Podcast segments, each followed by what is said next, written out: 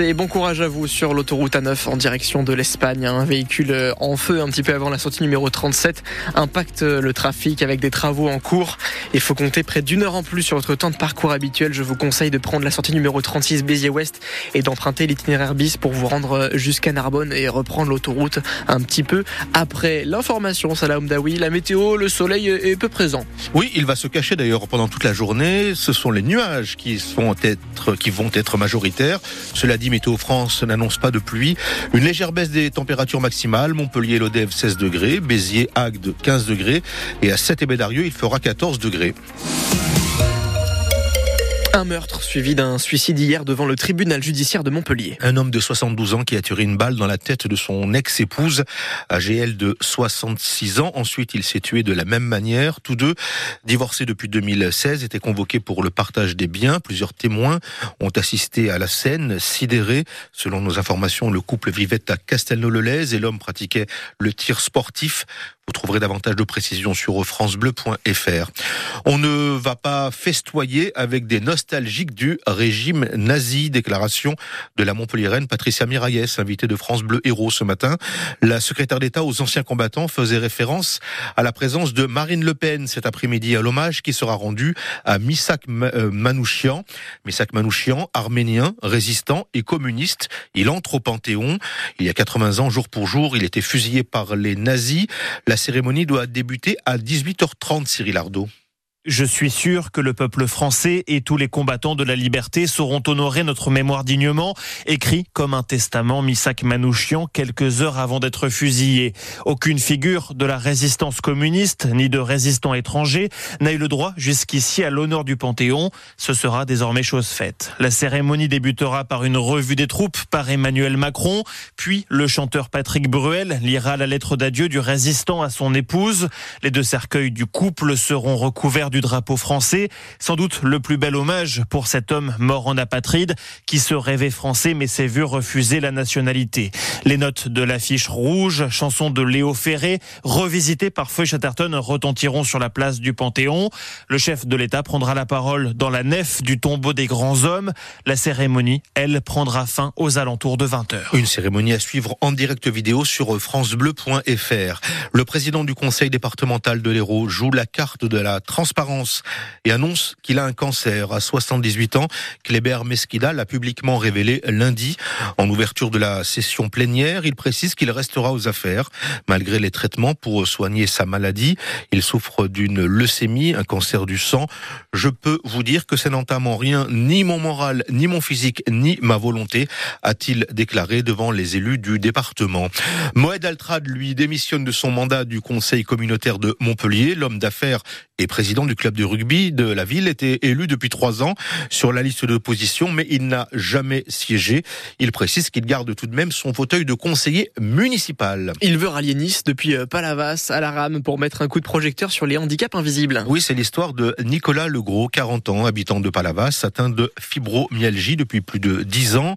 À la suite d'un accident du travail, cette maladie chronique lui cause de très vive douleur, mais il a fallu du temps pour qu'elle soit diagnostiquée. Et pour la faire connaître, il veut donc relever ce défi, Arthur Fradin.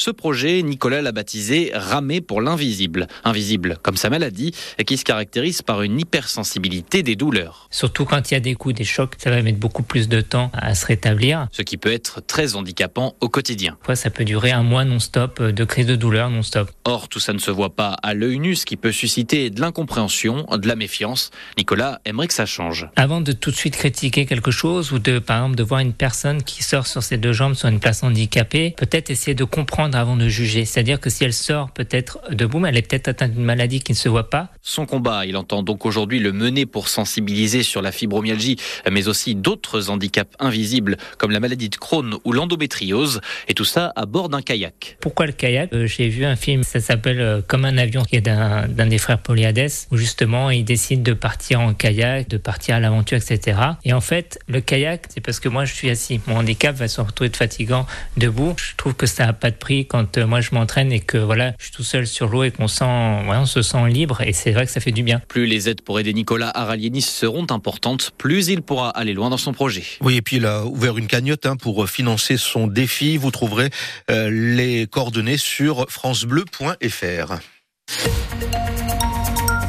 Arthur de Plante, la météo. Avec euh, de la douceur, encore une fois, cet après-midi, vous le ressentez aussi déjà euh, ce matin. C'est ce que vous nous dites sur la page Facebook de France Bleu. Jarry est à Bessan, 5-6 degrés. Euh, Pierrette au Cap d'Agde, 7 degrés également. Et puis Isabelle, 8 degrés du côté de Castelnau-le-Lez. Cet après-midi, sous un ciel nuageux, il fera 15 pour Béziers, 15 à Agde et 16 degrés pour Montpellier. Bon courage à vous sur l'autoroute A9 en direction de l'Espagne, un petit peu avant d'arriver à Narbonne.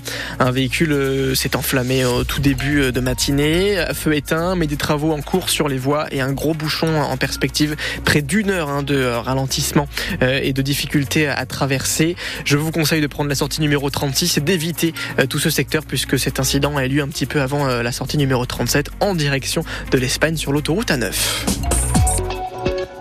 La meilleure boulangerie de France, émission que vous regardez peut-être le soir sur M6, euh, qui se passe en ce moment en Occitanie. Et ce soir et même demain, du côté de Montpellier, on est avec un concurrent après Patrick Fiori sur France Bleu. Il y a une ombre sur le tableau, pourtant le soleil brille bien haut. Tout est cool et tout est beau.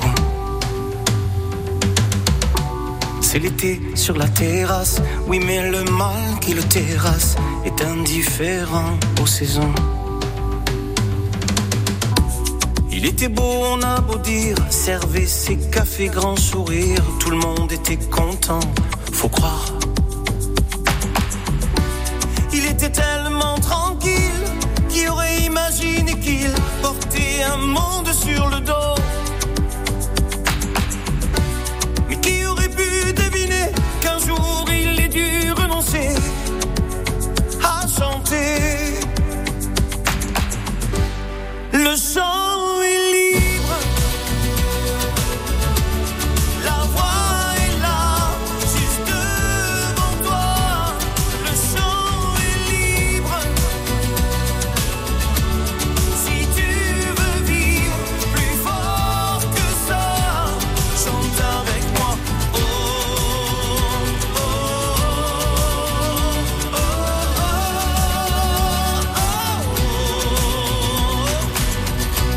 Pas une ombre sur le tableau, photo de famille sur le bureau, tout roule et tout est beau. L'ascenseur au dernier étage, chef d'entreprise dans sa cage, toute seule au-dessus des nuages. Raide du monde, on a beau dire parfois qu'elle a du mal à rire, mais elle gagne bien sa vie, faut croire c'est le prix de l'infortune que parfois les rêves importunent. Quand elles fredonnent dans